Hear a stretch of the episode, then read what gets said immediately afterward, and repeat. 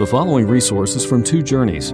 Two Journeys exists to help Christians make progress in the two journeys of the Christian life the internal journey of sanctification and the external journey of gospel advancement. We do this by exporting biblical teaching for the good of Christ's church and for the glory of God.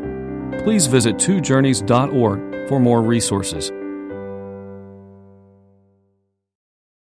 Last week, you began to look at the doctrine of creation, and we're just going to continue with that. I must tell you that this is absolutely one of my favorite theology topics. I love talking about creation.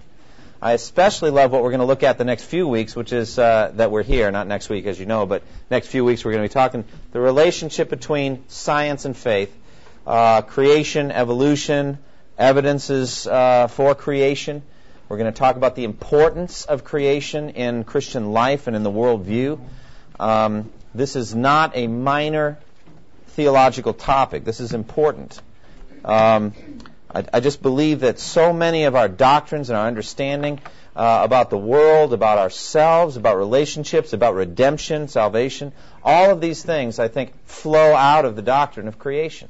And last week Scott covered those things, and I'm not going to go over them uh, again in detail. But this is a very important uh, topic. Just by way of personal uh, anecdote, um, when I first began learning how to share my faith, uh, evangelizing with Campus Crusade for Christ, uh, we learned how to share the four spiritual laws, a gospel presentation that Crusade uses. And we talked about the kinds of conversations you'll have when you're witnessing. And they talked about how you must stay to the subject. You can't let people throw in red herrings and get you diverted. Uh, and so one of them would be like creation evolution. You can't get into that. We need to stick to the topic. I actually no longer believe that. I think it's very important for us to preach the cross, to preach Jesus Christ and Him crucified. But I'm just telling you that the evolutionary worldview has so crept in to America's thinking that it's very, very, you're really starting much more like you used to do on the mission field with just who is God, God the Creator, God the King, God the Ruler.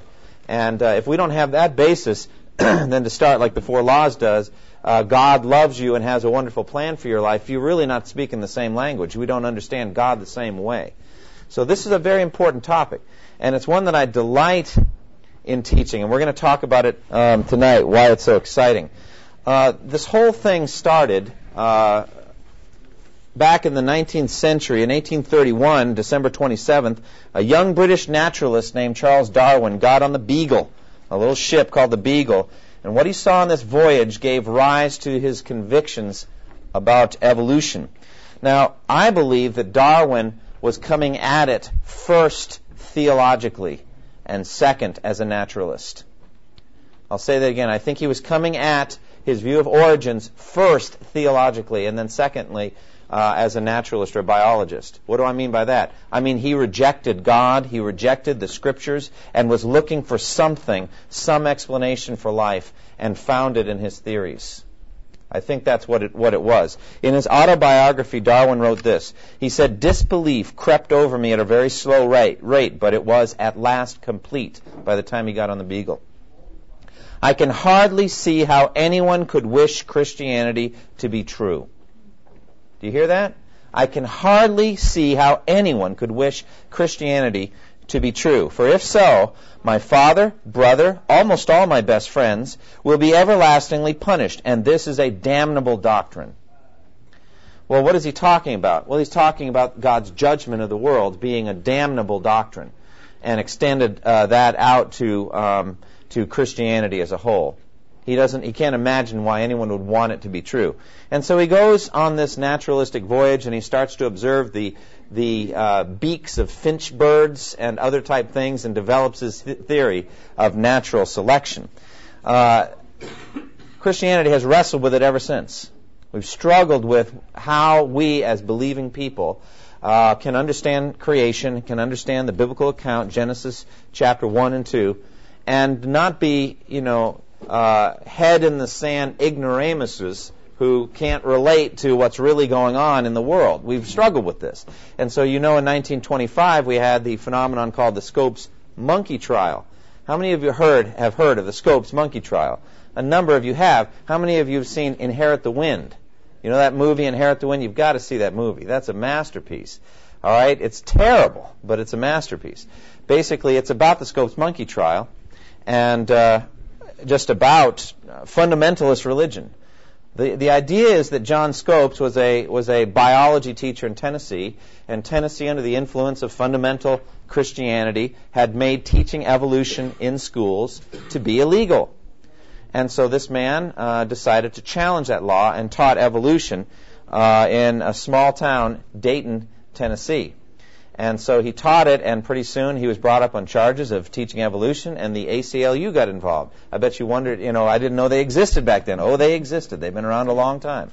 And they hired the most uh, expensive and best known trial lawyer in the country, Clarence Darrow, who came in and just uh, uh, ripped to shreds William Jennings Bryan, who was the lawyer for the prosecution. The prosecution, of course, uh, the ACLU guy, uh, Clarence Darrow, was the lawyer for the defense. He was defending uh, John Scopes. And uh, he was guilty as charged. No question that he was uh, uh, teaching evolution, and he ended up paying some minor, minor penalty or, or some minor thing. But really, what was on trial was the law itself, and really the whole state of Tennessee was on trial and uh, it was uh, it was a debacle. There's no question about it because William Jennings Bryan was a great politician, a great leader, and an orator, but he was really not a very good theologian, and really was not able to give good biblical answers for such basic questions as where did Cain get his wife, uh, and Jonah and the whale. Clarence Darrow used to just say, well, I could as easily believe that Jonah was swallowed by, a, by a whale as believe that. He used to say this kind of unbelieving things. It was very tragic because under the pressure of the trial, William Jennings Bryan allowed himself to be put on the, on the witness stand as a, as a witness for the Bible. And I mean, this is unheard of. The prosecuting attorney on the witness stand and being cross examined and just ripped to shreds by Clarence Darrow as he could not answer even some of these basic questions, biblical questions. And he died, I believe, about two days later in Dayton, Tennessee. Died right there. Um, it was the end of his life. He was a candidate for president of the United States, was defeated by Woodrow Wilson. He uh, uh, had a distinguished career. He was Secretary of State of the United States. Um, but he just wasn't a very good Bible scholar, sadly. Came from an essentially fundamentalist worldview and saw it very much like a Daniel in the lion's den situation where you could go and defend Christianity against these uh, pagans coming in. But one thing that he was right about, William Jennings Bryan was right, was the importance and significance of creation and the danger and threat of evolution. He was right about that. And we've been kind of reeling or dealing with it ever since. Uh, about every, well, at least once a year, Time Magazine does an evolution cover story. Have you noticed that? It's not like we're finding new things. I mean, well, they're always finding bones in, in, the, in the ground. All the time they're finding bones. But it's like some new way of understanding evolution and all that. Well, come on. I mean, we know what's going on. They're indoctrinating us. They're, they're continuing to, to teach us so that we would be ashamed of our biblical faith. Uh, and so we're going to talk about that tonight. This is a very, very vital, and I find it actually very entertaining study because I think that science is putting one over. I think the devil is putting one over on the country. There is very, very poor scientific evidence for evolution. We're going to talk about that uh, in our study over the next few weeks. So take your outline and let's look. We're going to be talking tonight and over the next few weeks about the relationship between Scripture and the findings of modern science. And basically, first of all, we're going to say that when all the facts are rightly understood, there will be no final conflict between Scripture and natural science. That's the name of a book, by the way, No Final Conflict, and Francis Schaeffer wrote it. And Schaeffer gives seven options or possibilities for wrestling through this issue, having to do with creation in the book of Genesis and these things. I do not buy into all these seven. They're just logical possibilities for answering it. Some of them I think can be refuted biblically. But I'll just read them because it shows the, uh, the various uh, ways that people can understand Scripture and begin to answer these things. There is the possibility that God created a grown up universe. What do we mean by that? Old. It was created looking old. All right? That's possible. We're going to talk about that. It was created looking old. What would be evidence, biblical evidence for that? Well, think about Adam and Eve, for example. Adam was created as a fully lingual, intelligent human being. He didn't have to study language, whatever language they spoke. Some say it was Hebrew. I had to study Hebrew. I had to work at it. All right, but if it was Hebrew, he didn't have to work at it. He just had it. You know, uh, instantaneously lingual um, and fully grown. as a human being. And so also Eve created fully grown out of Adam, a part of Adam's body. So they say, well, by analogy, then, the universe also could have sprung into existence fully grown, giving evidence of having been around for billions of years. Um, that's one possibility. There's problems with it, but I'm and I'm not going to assess these right now. I'm just going to tell you the various ways people have dealt with this. Secondly, there is the possibility of a break between Genesis 1 and 2, or between uh, 1 2 and 1 3. Open your Bibles to Genesis 1 and see if you can see what this means. I guess I didn't bring my Bible up here. Oh well. Ah, here's one. The Lord provided. All right, Genesis chapter 1.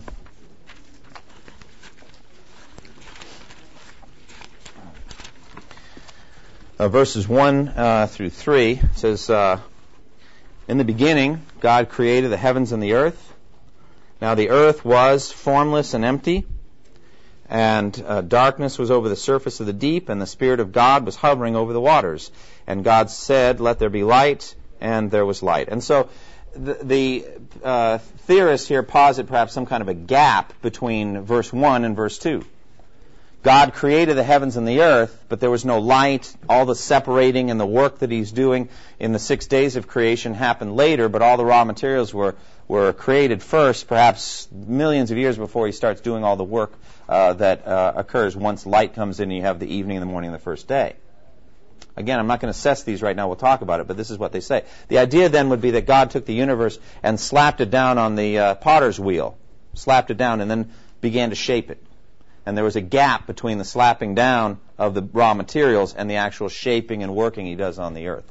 And so the gap would either be between verse uh, 1 and 2 and verse 2 and 3. There's problems with it. I'm not going to tell you what they are right now, but that's uh, what some people do. So therefore, you would have a very old universe, but very young life on the old universe. All right? Uh, that does not solve the problem of evolution, however, as you can see. And we'll talk more about that. Number three, there is the possibility of a long day in Genesis 1. This would be the day age theory. That the word, Hebrew word, yom, can mean era or a, or day, like in in Abraham's day, such and such. It means in the era when Abraham was alive, that kind of thing. Problem with that, I, I told you I wasn't going to assess it yet. No, we'll get to it. Uh, stick to your what you said you're going to do. Okay. Number four, there is the possibility that the flood affected the geological data. Um, it is possible that Noah's flood, the flood during the age of Noah, radically affected the surface of the earth, radically affected the atmosphere, radically affected everything that scientists use to study geology and life and all these things were significantly, radically affected by Noah's flood. Okay? Number five, there is the use of the word kinds in Genesis 1, and that it may be quite broad, and that we're going to talk about the, the uh, uh, existence of kinds and how there is genetic variation within kinds. We can discuss that. Number six, there is the possibility of the death of animals before the fall. That's controversial. But some people say that that is possible. You would have to have that you would have to have that if you're going to have theistic evolution. Got to have it. All right? They go together. And we'll, we'll talk about why that is. But you've got to have the death of animals uh, before the fall. All right, then number seven, where the Hebrew word bara is not used, there's a possibility of sequence from previously created things. So uh, what this would imply is that the Hebrew word bara is created from nothing. But then God shapes or works with stuff that's already there and that would be a different idea. Those are seven possibilities that Francis Schaeffer uh, gives us. Now, I'm going to begin talking about how we can think about or should think about science as a whole. I think there's a few seats here. I don't know. Come on in. Are there any? One there. One there. Okay. Back there. Okay, good how can we and how should we deal with science? And I feel that you know my own experience. Uh, I went to MIT. I I love science. I enjoy I enjoyed going to going to a technological institute. People come from all over the world to study there. Um, people who love science. People who might even be said uh, to worship science. They revere it like a god almost. And uh, I mentioned recently in one sermon about how you walk through the courtyards at MIT and you see the names of these scientific greats etched up in the walls there, Copernicus and and Galileo and, and uh, Newton and all these greats. And so there's this sense of awe and wonder. Uh, I saw an ad in my alumni magazine there. You know, people ask me, do they have sports at MIT? Oh, they have more sports than they have at any other university. We're just not any good at it. We just lose all the time. Um, we do have a club football team, for example, uh, that we play other club football teams, and Um, so not not very good. But there's a you know there's a life uh, there at, at uh, you know at MIT, and there's all kinds of things. But in the alumni magazine, there was a picture of a football player, and it's talking about MIT, and it said Heisman Trophy winners zero. Nobel Prize winners, 56. so that's what they pride themselves on. We, I mean, we don't do football well. We do it, but not well but uh, we do Nobel Prize winners. That's what we do. So there's a lot of pride there. There's a lot of, of you know arrogance in some cases, and there's a lot of great things that are happening there. I like to read that technological magazine just to find out what's going on with super fast computers or little microfibers, uh, polymer fibers that act like uh, muscle fibers, and you can replace muscles and all. that. It's amazing what people are doing. It really is. And, and when you read that, you read that magazine, you see, you know, like 10 technologies, cutting edge technologies that are going to change the way we live. And you read these things and you think, I understand a little bit more of what God said about the Tower of Babel when he said, nothing will be impossible for them. That's God's assessment of our capabilities. All right. Now, it's not literally true that absolutely nothing is impossible. As we studied in the uh, attributes of God, there are many things that are impossible for us. But it's God's general assessment of our capabilities. Uh, that's why he confused the languages because uh, evil was going to take over everything too too rapidly. There wouldn't be time for the development that he intended with the calling of Abraham and all those other things. So uh, um, technology is important, and I, I, remember studying the Tower of Babel and, and thinking uh, about how God, in phenomenological language, says uh, you know, they're building a tower up to heaven. Let us go down and see the tower that they've made. And how it struck me what was going on there because it's really, they say this is mythology, but this has nothing to do with mythology. This has to do with, yes, there is nothing restrained from us. We can do anything, but we still can't reach heaven. Okay, God's got to come from all the way down, all the way up there to see this puny human tower that we're making. Because the very thing we're studying and all that, God created it all and understands a billion more times about those things than we ever will. He, he thoroughly understands, so we will never reach him by our wisdom and our intellect. So I think science is a wonderful thing, and I, I think it really, I think Christians should study the physical universe. We should study it to worship the God who made it but not to worship the stuff itself.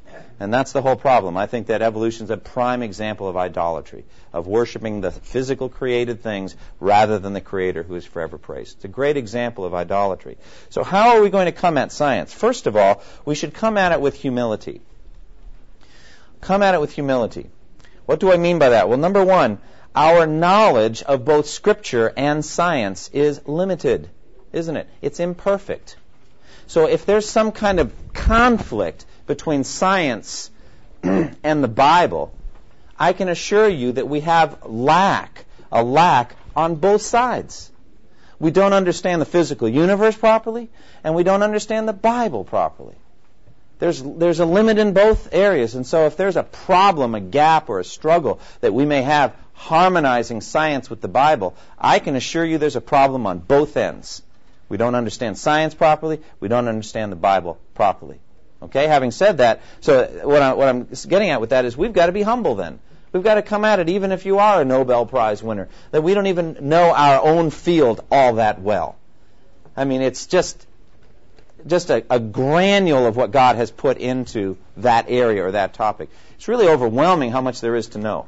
I remember inspecting fire extinguishers at MIT and going into their reject uh, library book area, where they just a repository where they just keep old books that have become obsolete. And the ceiling was something like 20 feet high, and it just went on. It took about 15 minutes to walk in that basement area from one end to the other. Books everywhere. They weren't even cataloged; they were just stacked up. So I'd pull out a book; it'd be 500 pages, and it'd be on some topic I'd never heard of in my life. Uh, it's just amazing the amount of stuff there is to know. And so, you know, you look at that and you say, okay, we've got to be humble. We don't even know our own science very well, even if you spend your whole life studying it. And number two, we don't know the Bible that well. The more I study, the more I know that that's true. Jesus said to the Sadducees concerning their problem on resurrection, You are in error because you don't know the Scriptures or the power of God. Now, that is an absolutely true statement. Our errors come because we don't know the Bible or the power of God. And so, on both sides, we have to be humble. We don't know the Bible, and we don't know science very well. Secondly, principle of non contradiction. Apparent conflicts between evidence coming from the physical universe and Scripture cannot finally exist if God is the author of both. Do you see that? You can't, in the end, have a contradiction between science and the Bible as long as they're done properly. All right? You can't. Why? Because we believe as Christians that God is, in fact, the author of both. And that He did make the physical universe, and He did make the Scriptures. And if there is something way off, if you just cannot reconcile evolution with the Scripture, okay, it must be that something's wrong with one of those two ways of understanding. We've got to find, you can't ultimately have a contradiction if God is, in fact, the author of both. I'm going to argue that it's evolution that's way off, and I'm going to say that we've been duped and there's, you know, that people are sucked into this way of thinking through research dollars and grants and all kinds of other things and what I call the emperor's new clothes phenomenon. Okay, we'll get into that, but but I, I, I, what I'm saying just basically now is you can't ultimately have a gap. There's no gap in heaven. All right, they, there is a total harmony between the physical universe and the Word of God up there. So, therefore, we should come at it with a certain fearlessness. You know what I'm talking about? We should, we should have a certain fearlessness in our investigation of both Scripture and of science. Why do I say that? Well, it's not been the history of fundamentalist religion, this fearlessness. It's really been quite the opposite. We'll stick with the Bible and let the world have the world. It's their stuff. And they would ridicule academics. They would ridicule people that went to MIT and all that. And they'd say, we're the spiritual ones. And they really did start looking backward. They were disengaged. They, they retreated from the world and from scientific inquiry. And as a result, they gave over, sadly, to unbelievers the thing we should be doing, which is studying the physical universe to give glory to God. The earth will be filled with the knowledge of the glory of the Lord as the waters cover the sea. We shouldn't have abandoned the turf. We should have just played better on the field. And so we have to be fearless in our investigation of the physical universe and also Scripture. They're not going to dig up anything out of the earth that's going to destroy, destroy the Bible, okay? They're not going to find anything. Be confident about that. And, and the more you start to look into what they have done to establish evolution, the more you see it to be what it really is, the con game that it, you know, uh, every, ever since the Piltdown Man and all that, it's been a con game. You wouldn't believe how small the bones are out of which they get the whole re, uh, you know, reconstructions of our ancestors. It's amazing. How did you go from that to this? Well, we'll talk about all that. Okay. Creativity. All right.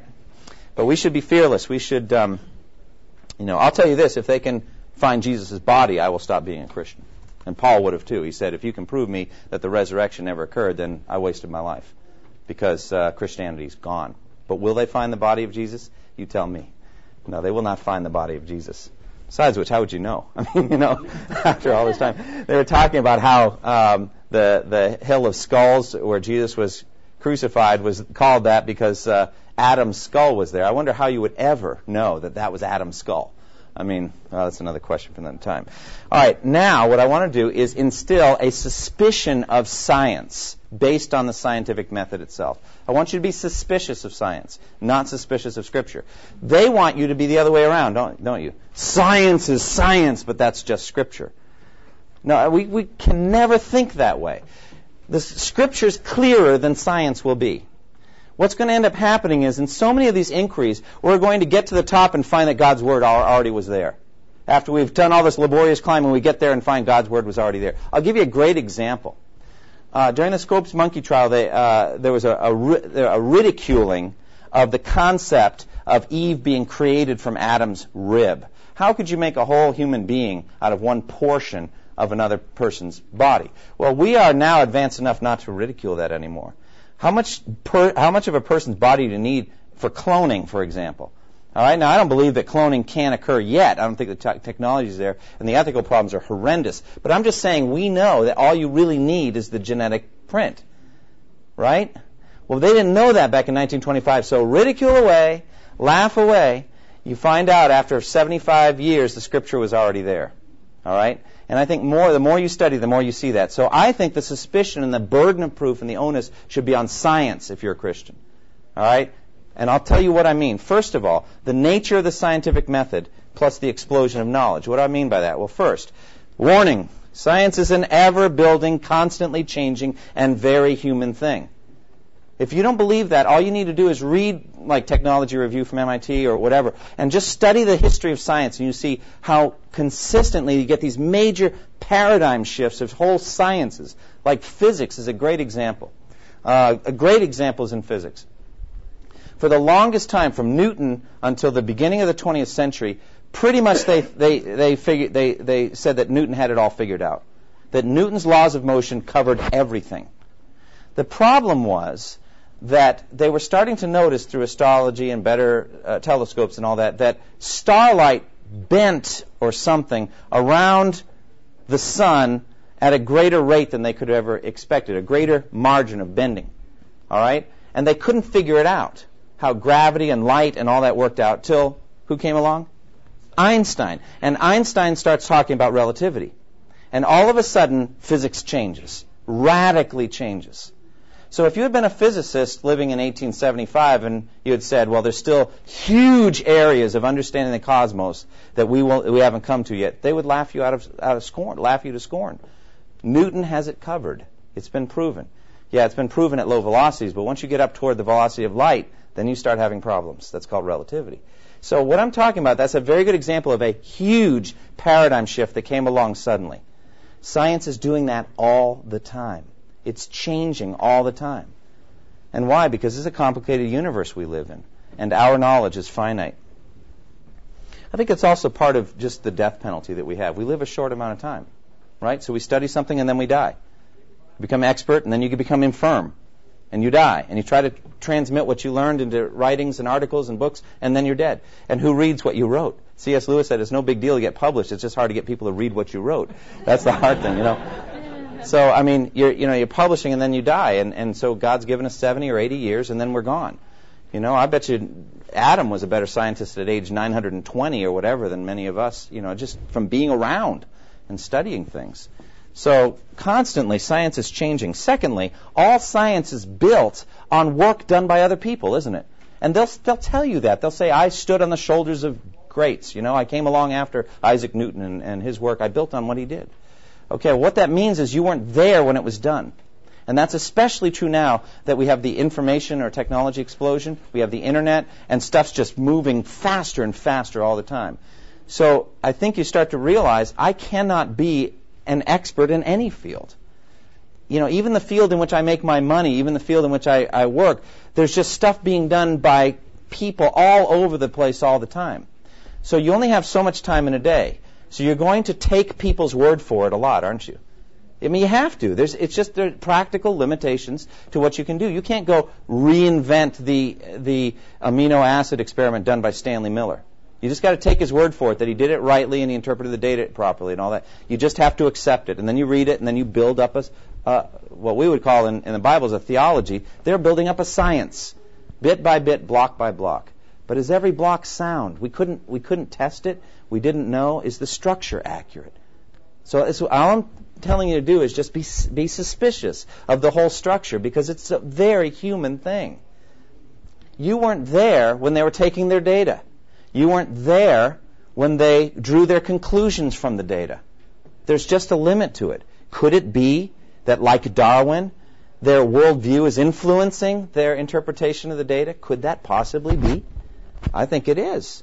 And so we have to take their conclusions and assume that they did all these things on the, on the up and up. Stanley Miller's uh, amino acid experiment is a great example.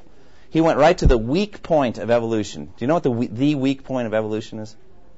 What is the weakest point? I think that, the, that it's stuff going away rather than coming. In other words, rather than it being uh, coming about, that it's really going away. In other words, stuff is becoming less complex right. all the time rather than more complex. That is true. But uh, I'm going to take that and apply it to what I think is the weak link. What is the weak link? Spontaneous, Spontaneous generation. Can life come out of non-living stuff? And, and, no, it can't. And and you know what's so interesting about that? I've got this textbook. We're gonna have fun when we look at this textbook. This I bought this for about two bucks at the library sale, um, and it's a secular biology textbook with great pictures and, and just an interesting approach. And it, I, well, we'll get to it. But at any rate, um, you know, basically it, it went over all the spontaneous generation experiments and just ridiculed them and ends up with the same conclusion, namely that life can come spontaneously out of non-living stuff. That is the weak link. Well, what did Stanley Miller do? We'll talk about it later. At any rate, um, it's, it's dishonest science. It's not real science. All right? And we weren't there in the lab, and oh, they've created life. I don't know if you remember back then. It was a long time ago, but there were headlines. Life has been created out of nothing. And listen, Far, far from it. So, the nature of the scientific method and the explosion of knowledge means you need to be suspicious of science because it's a structure built with faulty building materials. Do you see what I'm, t- I'm saying? Be careful about it. Secondly, the nature of the human heart. What is the nature of the human heart? Sinful, wicked. Okay, we've been studying theology now for a semester. We've been talking about the doctrine of God and Trinity and all that. What does the natural human heart do with information about God? We suppress the truth in unrighteousness. It's exactly what it says. Romans 1:18 through 23. The wrath of God is being revealed from heaven against all the godlessness and wickedness of men who suppress the truth by their wickedness. Since what may be known about God is plain to them, because God has made it plain to them. For since the creation of the world, God's invisible qualities, his eternal power and divine nature, have been clearly seen, being understood from what has been made, so that men are without excuse. For although they knew God, they neither glorified him as God nor gave thanks to him, but their thinking became futile and their foolish hearts were darkened. Verse 22 Although they claimed to be wise, they became fools. Isn't that what we're talking about here? They claimed to be wise, but they actually were fools. And they exchanged the glory of the immortal God for images made to look like mortal man and birds and animals and reptiles. That's evolution, I think. It's a great description of what happens with evolution. You want some great examples of suppressing the truth? Look at these two quotes. This is from Richard Dawkins, an arch Darwinian. This guy is as Darwinian as the day is long. Listen to this quote. Biology is the study of complicated things that give the appearance of having been designed for a purpose. Now, wouldn't don't you think you would get it after a while? I mean, you just spend your whole time studying, and there's DNA, and there's all this incredible complexity, and it's all fitting together so marvelously, and you're having to suppress the truth and in righteousness every day you go to work. Boy, that must be tough. You know, I mean, you're just swimming against an avalanche of information that there must have been an intelligent, loving creator behind all of this. All right? It's the study of complicated things that give the appearance of having been designed for a purpose. And then there's Francis Crick, who we'll meet again later with his theory of where life came from. You're going to love that one. Came from outer space on a spaceship. That's what Crick thinks. Okay? All right, Francis Crick, the co-discoverer of DNA. These are intelligent people now. This is a Nobel Prize winner. The double helix, all of that, that's this guy. Intelligent guy. Okay, from outer space on a spaceship. Okay? This is what he said.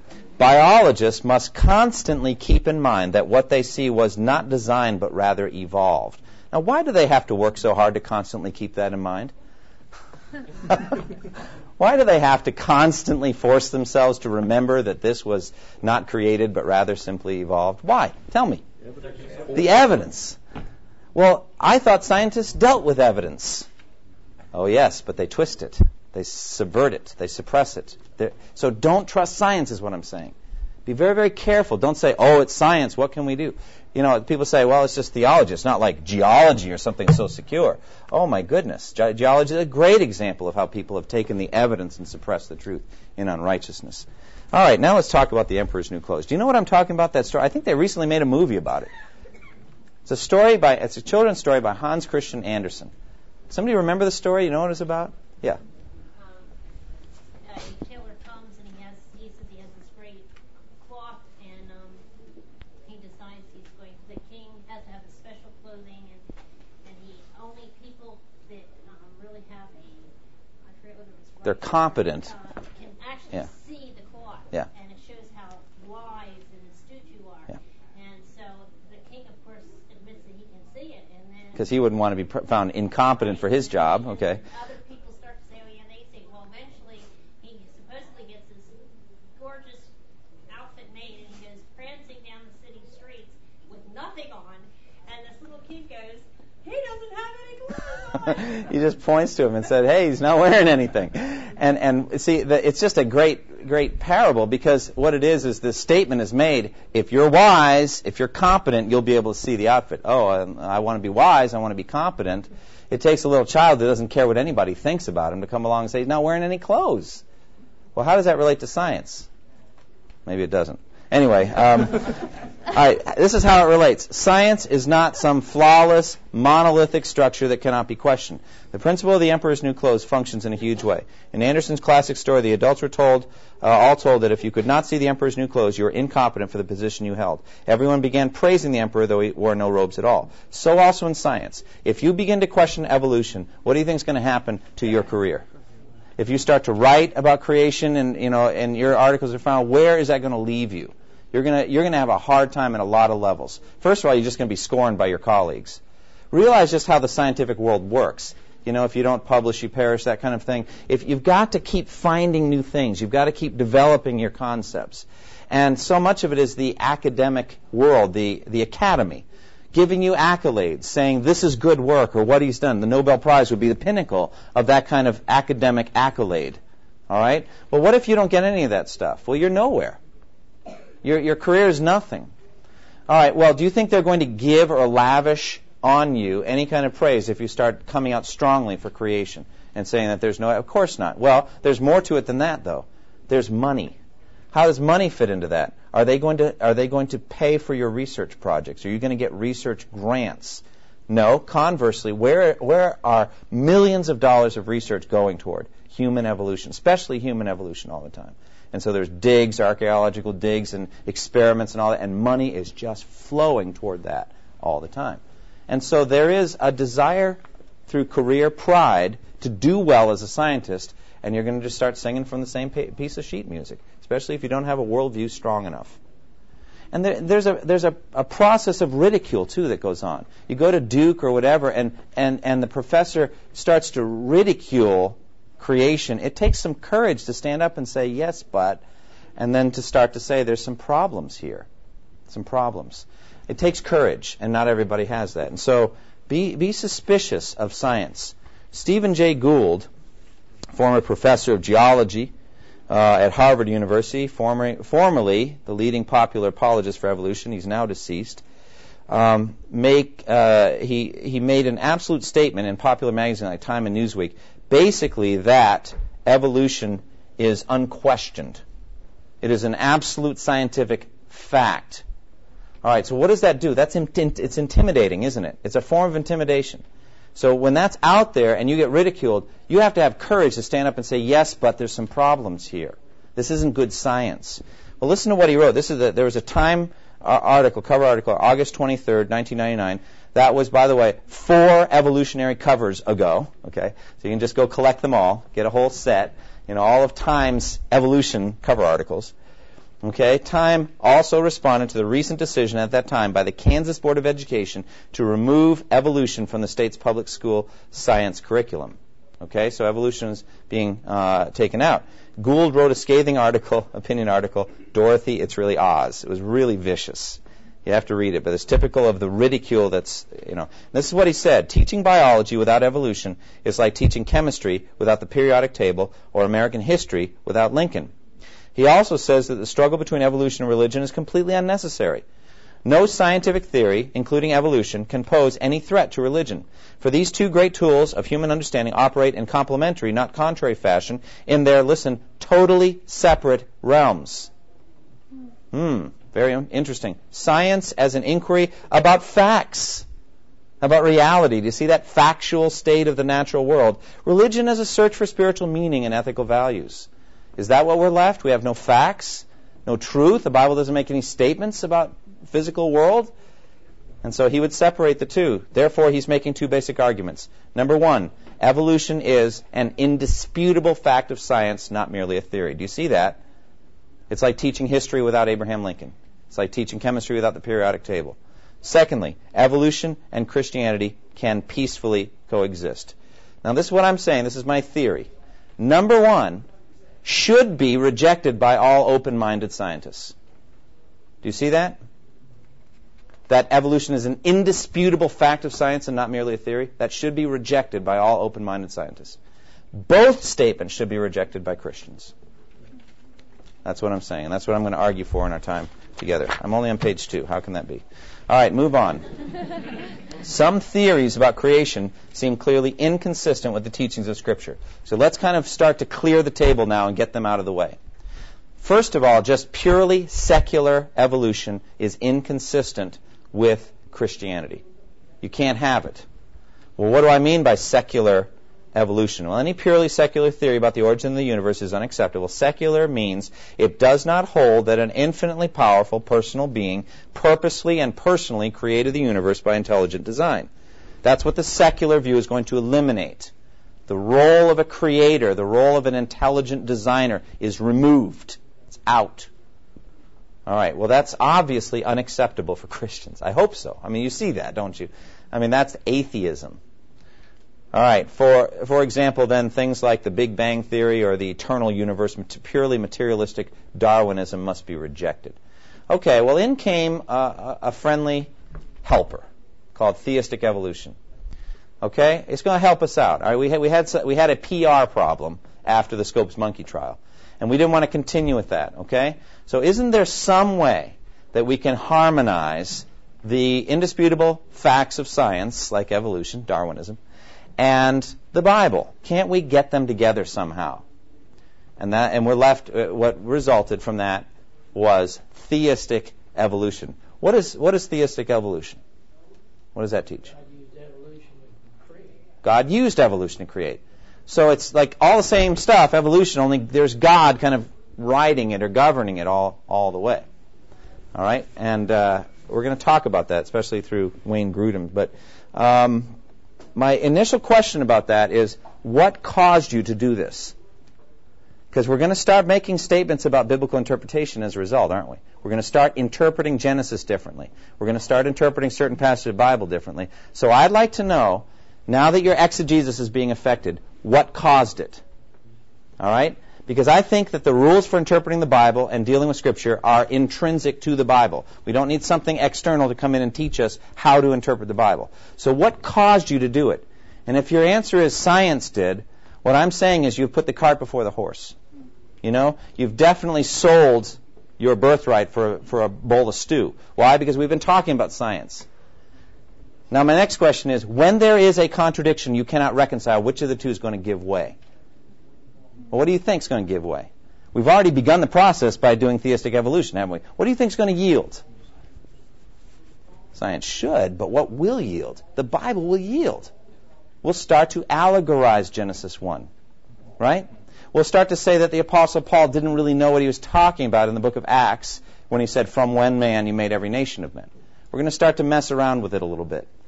And once you begin that process, that's, that's known, in my opinion, as liberalism. You're then picking through the Bible, and some of it is the Word of God, and some of it isn't. And what's guiding you now is, is science. Science is going to tell you what is and what isn't. Rationalism then has become your authority, not the Bible.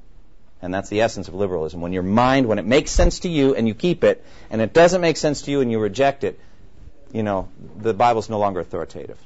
So right from the outset, we have a problem with theistic evolution, don't we? Because nothing internal to the Bible made us do it. It was science that made us do it. All right, well, let's see some more problems. There are some objections to theistic evolution. First of all, the purposefulness of God's created work versus the randomness of evolution. The essence of God's creative activity is purpose in creating everything he, do- in everything he does. The essence of evolution is random mutations. Isn't it? Isn't that what evolution is? It's random mutations, things, natural selection. So I really actually don't know how they could go together. I think you're, you're your standard evolutionist would say that's impossible. That's not evolution. Whatever you're teaching, it isn't evolution. If God's guiding it, all right? The scripture speaks of intelligent design, Genesis 1:24. And God said, "Let the land produce living creatures according to their kinds, livestock, creatures that move along the ground, and wild animals each according to its kind." And it was so. That's Genesis 1:24. But evolution speaks of random mutations. And so I love what Grudem writes here. And God said, Let the earth bring forth living creatures according to their kinds. And after 387,492,871 attempts, God finally made a mouse that worked. really? What about all those other failed mouses or mice along the way? You know? Theistic evolutionists are in effect saying this. For them to answer, but God intervened in the process along the way. One no longer has true evolution, as I just mentioned. No secular scientist will call guided, pur- purposeful intervention evolution. And if a Christian's going to argue for that, why not simply go for a direct, immediately, immediate creation of a fully functioning mouse right from the start, without millions of failed forms up to that transition? You see what I'm saying? What do you need them for? I mean, did God need to do that? Obviously, we wouldn't believe that God would need to you know, make a test and then a, you know, another test and then finally end up with a good mouse. Especially since there's no fossil evidence for this whole transition. Ah, yes, that's another topic. We'll get to that in a minute. All right? maybe later. Scripture, secondly, pictures God's creative word bringing immediate response. God speaks, and it is so. If you have theistic evolution, God speaks, and millions of years later, it's so. Do you see that? He speaks, and then later it comes. Psalm 33, verse 6 and 9. By the word of the Lord were the heavens made, their starry host by the breath of his mouth. For he spoke, and it came to be. He commanded, and it stood firm. Do you see that? He spoke, and it was. He said, Let there be, and, the, and, and there was. That's how Genesis is written, isn't it? This implies a direct, instantaneous cause and effect. Theistic, theistic evolution posits instead he spoke and eventually he guided it to come about. You see how that, that fails. Thirdly, God creating kinds such that living things re- reproduce according to their kind, macroevolution is not in view. What are we talking about here? All right, first of all, kinds reproduce within their kind. You can tell if something's in the same kind as if it can reproduce with another member of that kind. It's got to do with reproduction. And God linked it to reproduction right from the start. Let them reproduce according to their kinds. And He said the same thing about vegetables and fruit and trees and stuff, right? So it all comes back to this genetic makeup, seeds, really. And so as the seed is, that's the kind you have. Now, we have noticed, especially since Men- Mendeleev and all that, the study of, of genes, how we can kind of mess around within a kind and develop, can't we? You can, you can have, for example, a navel orange. I mean, navel orange is an anomaly, really, because at the center of every other fruit, you're going to find what? Seeds. Seeds. At the center of this, you just find good eating. You know, that's all. And so that's what we were able to develop within the kind. You can in, improve the sugar content of a sugar beet. You can do that kind of thing. The best proof of all are the various races of human beings. We believe that they all came from one person twice, from Adam and from Noah. So this whole thing's been proven twice.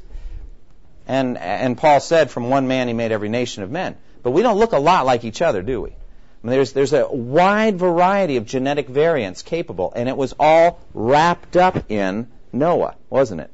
And in Adam. It all came from his seed.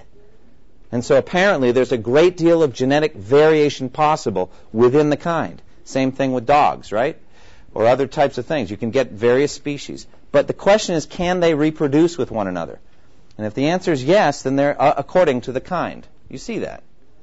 All right. Well, now I've given you a page here out of my lovely biology book. I'll tell you what, the things you can get for two bucks at the, I mean, this is great. And look at all the pictures and, I, I mean, this is as close to irrefutable as you're ever going to find. I mean, Prentice Hall published this, okay? And so I open up to this whole macroevolution. What is macroevolution? It's an evolution. Go ahead. It all, all different kinds came from the same exact thing. That's exactly right. So you have, in effect, a family tree of, of life. Do you see what I'm talking about? And, you know, I couldn't find it. I thought for sure they'd give me a tree. I've seen it before, but I couldn't find it today, and I was so distressed over that. I wanted a tree with little tiny squiggly things like amoeba down at the bottom, all the way up to, you know, we're in here somewhere, here, you know. So, I, and don't think this doesn't affect people's thinking. Like, you know, the National uh, Forest Service, you know, it talks about the, the most dangerous animal in the woods is what? Man. Well, you know, but we're all animals. We're all from the tree, you see.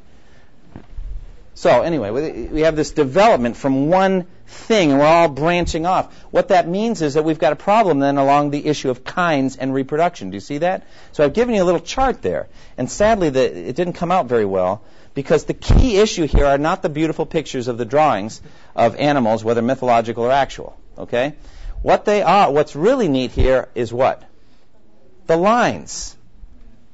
The lines. Do you see the lines? I, you probably can't because our Xerox machine or copier didn't do a great job. But can you can you see them? And it's okay in a way that they're not there because you, of your own imagination, can draw your own lines if you'd like. Because that's what some artists did. All right? There's no difference. There really is none. So just go ahead. I'm glad that they're light. Draw in any lines you want. Draw in the ones you think are there. Draw in zigzag lines, whatever you want. Why? Because, all right, we start out with this weird looking alligator thing at the bottom. And immediately from that, you get the um, Gila monster. Is that what that is? I don't know. Um, and then that looks like a raptor, I've been told. And then a bottle-nosed dolphin of some sort, and then a plesiosaur. All right. The far out, outside wing, he goes right up to the tortoise without any other species in between. You see that line way out there? So we go from that weird-looking thing right up to the turtle. Um, the other way, there's a zigzag line that doesn't touch anything else and goes up to a snake. Do you see that? You see the lines, the zigzag lines? So just draw it in there if you want. Or if you'd rather it end up somewhere else, that's up to you. If you want to draw something else and connect it, you can. Um, you know, we go from the raptor up to some leathery looking bird, um, and from that to a modern sparrow, could it be? All right, and then far left, you go from the Gila monster to what looks like what we had with Granddad, frankly, just a little smaller. So Granddad looks a little bit like, I mean, they're about the same. And then Mr. Alligator I mean, it's odd that we went from the raptor back to the alligator again. Do you see that? I mean, the original ancestor looks a lot like an alligator to me, or crocodile, whatever this is. So we went away and then came back. Returned to roots, really, I think is what it is. They came home to roost. But I think that the alligator crocodile on the left and the Gila monster, they look very similar. But you go from that to what? Far left upper hand corner? A bear. From a, from a reptile to a bear. Okay, so side by side we have a bear and a bird. Can a bear and a bird mate? Come on now, think about it. How does a little birdie come into the world? How do they come into the world? In an egg. How does a, a, little bear come into the world? It's a mammal. They're born like we are. It's similar, you know, there's, we're mammals. And they're side by side developed from the same species. There is no biological evidence for that in the world ever, anywhere, except in these charts here. You know, um, and look, they even have a name for it. Do you see that right at the top? Figure 1420. Somebody tell me what they call it. Adaptive radiation. Uh, that's as good as another name, I think. I think it's a good name. Adaptive radiation is the process by which many different species develop from a common ancestor. We get the same thing here in these old time life books. They have even better charts. These are how fishes evolved. I like this. This is the, the picture of fish evolution. Did you see these a long time ago? Maybe you didn't, but when I grew up, I had these things. Evolution, you know, it's, it's irrefutable.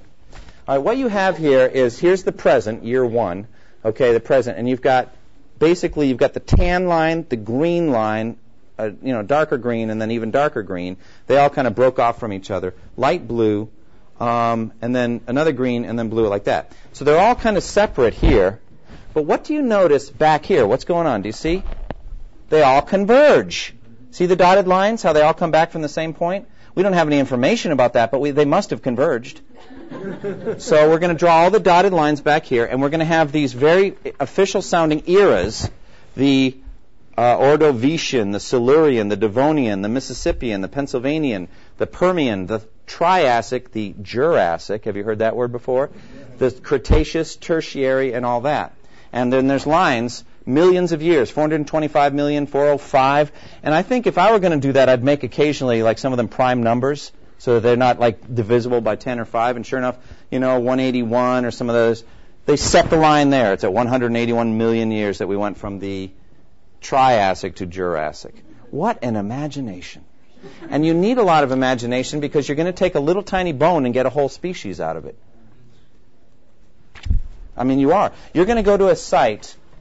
You're going to go to a site, and you're going to put a whole skeleton together from bones collected over a 50 square mile area. I don't know what kind of bomb blew that guy up. Okay, but I mean, it's just unbelievable. It'd be like getting, if you could imagine, 20 jigsaw puzzles and mixing them all up. Okay, and then taking them out and trying to solve the puzzle with no picture. And they do it. Isn't that? I, I, just think we need to be in awe of these scientists and what they are able to do. Why am I ridiculing this? Because I think it's been the other way far too long. All right? We've been ridiculed for our faith. Do you see the emperor's new clothes? Do you see how little evidence there is, and we're going to keep talking because the weak link is where do we get life? Where does it come from? We're going to talk about Stanley Miller's experiment. We're going to talk about all these things. Can it really be 728? But anyway, look at this. Draw your own lines, put your own species in there, do anything you want. But macroevolution, there is no evidence for it. God is a hands on creator in Genesis. Theistic, uh, theistic evolution, therefore, is more hands off. God is hands on in the animal world. Psalm 104, 24 through 30. It says, How many are your works, O Lord? In wisdom you made them all. The earth is full of your creatures. There is the sea, vast and spacious, teeming with creatures beyond number, living things both large and small. There the ships go to and fro, and the Leviathan, which you formed to frolic there. Do you see the word formed? It's the Hebrew word yatsar, which means to shape or mold or create. God formed the Leviathan. Most interpreters think that's, a, that's the whale. Uh, these all look to you to give them their food at the proper time. When you give it to them, they gather it up. When you open your hand, do you see that? They are satisfied with good things. When you hide your face, they are terrified. When you take away their breath, they die and return to the dust. When you send your spirit, they are created and you renew the face of the earth. So God is intimately involved with his created beings. How do you line that up with theistic evolution and millions of years of development? I mean, that's strange. It doesn't line up with Scripture. God is very hands on for people, isn't he? Genesis 2 7. The Lord God formed the man from the dust of the ground and breathed into his nostrils a breath of life, and the man became a living being. Job 10 8 through 12. Your hands shaped me and made me. Will you now turn and destroy me? Remember that you molded me like clay. Will you now turn me to dust again? Did you not pour me out like milk and curdle me like cheese? Clothed me with skin and flesh, and knit me together with bones and sinews. You gave me life and showed me kindness, and in your providence watched over my spirit. That is the God that I worship. Actively, aggressively, sovereignly involved with life. I don't know how you line that up with theistic evolution. And then uh, Ecclesiastes 11:5 just as you do not know the path of the wind and how bones are formed in the womb of the pregnant woman so you do not know the activity of God who makes all things. That's a great verse, isn't it? God God makes these things and who are we to come along and say you didn't make it it evolved. Psalm 139 we've read before, beautiful. All right, then finally tonight special creation of Adam and Eve along with corresponding doctrinal matters, original sin, headship and submission, unity of the human race, etc., impossible to reconcile with evolution. I will put my foot here. You cannot posit human evolution and be a Bible believer. It's impossible. You might be able to come up with all the other things. I think it's a stretch, but you can't do it. You can't do it with people. It's impossible because you have to get rid of scriptures, and not just scriptures, but key scriptures that teach key biblical doctrines. For example, the unity of the human race.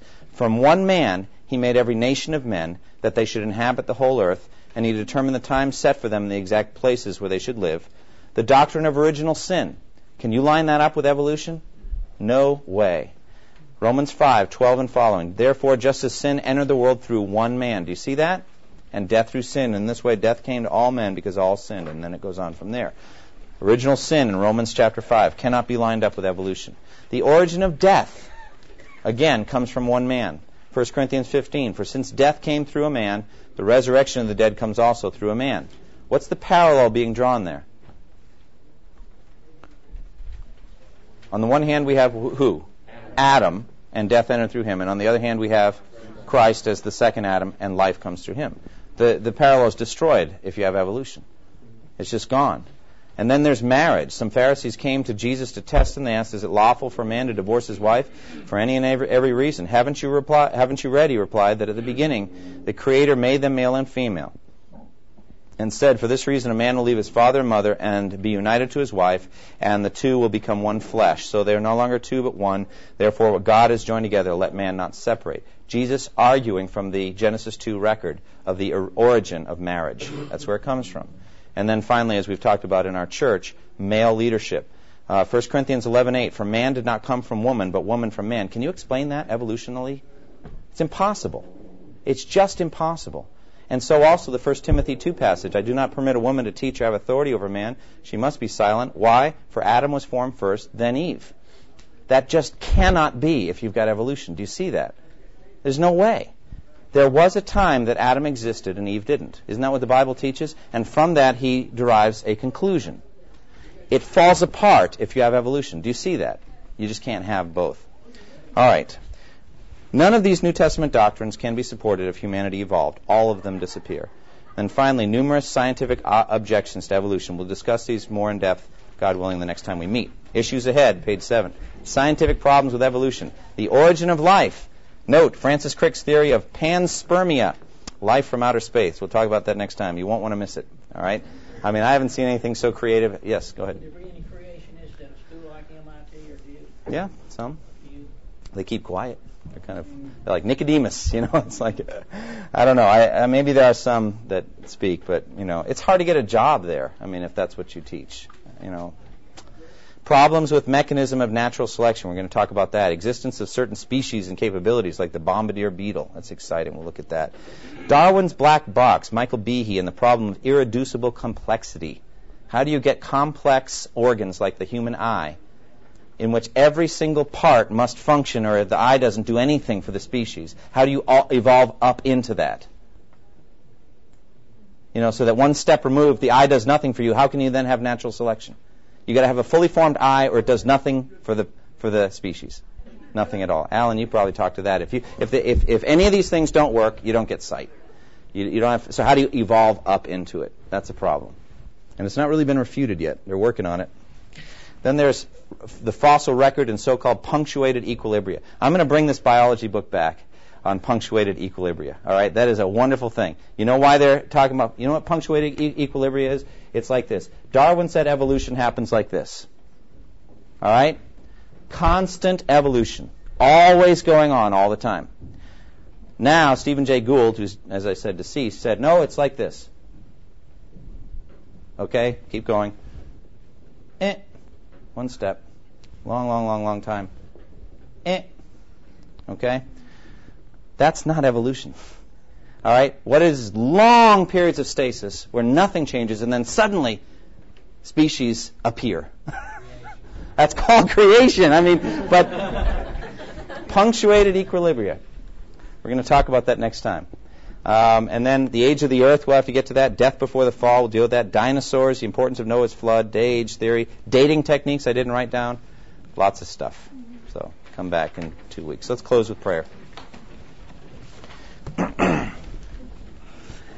Father, we thank you for the time we've had tonight to look at these things, and we just pray that you continue to open our minds and our hearts. We thank you, O Lord, that you are, without a question, the great creator of the universe. You are the creator of heaven and earth.